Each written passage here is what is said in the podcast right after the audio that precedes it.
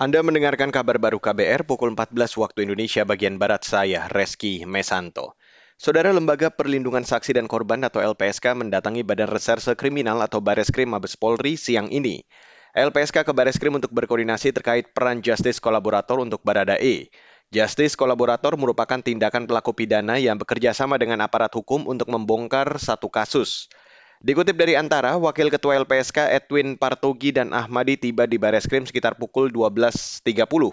Mereka langsung masuk ke ruang penyidikan. Ahmadi mengatakan, LPSK akan bertemu penyidik dan Baradae. Sebelumnya, LPSK telah menerima permohonan Baradae menjadi justice kolaborator untuk mengungkap kasus tewasnya Brigadir Yosua.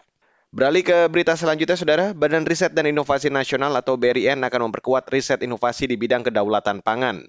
Kepala BRIN Laksana Trihandoko mengatakan, penguatan riset dan inovasi ini merupakan bentuk komitmen lembaganya untuk mengantisipasi krisis pangan yang mengancam dunia.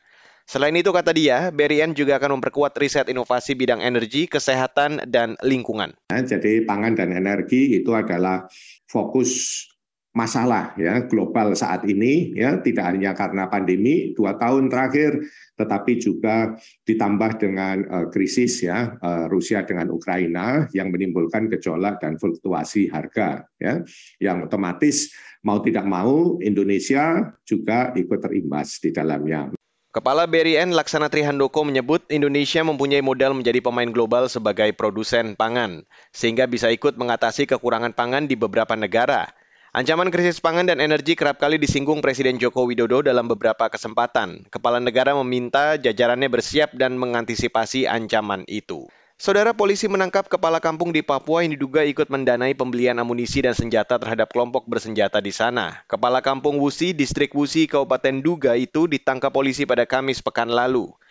Direktur Reserse dan Kriminal Umum atau Direskrimum Polda Papua, Faizal Ramadhani mengatakan, Penangkapan ini hasil pengembangan penangkapan aparatur sipil negara atau ASN di Yalimo bernama Albert Nagen akhir Juni lalu.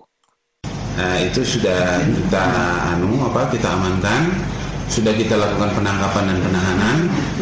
Dia yang anu dia oh, uh, uang ke Albert Nagen itu sekitar 150 juta. Di Reskrimum Polda Papua, Faizal Ramadhani mengatakan dana yang diterima Albert Nagen digunakan untuk membeli ratusan butir amunisi dan senjata api. Saat ditangkap, dia kedapatan membawa 600-an butir amunisi berbagai kaliber dan senjata api rakitan. Kata Faisal, amunisi dan senjata itu akan dibawa ke Nduga dan diserahkan kepada kelompok bersenjata pimpinan Egyanus Kogeya. Faisal menduga uang yang digunakan membeli amunisi dan senjata api itu berasal dari dana desa. Dan saudara sebelum saya kiri kabar baru, saya ajak Anda untuk mendengarkan informasi berikut ini. Dan saudara, demikian kabar baru saya Reski Mesanto.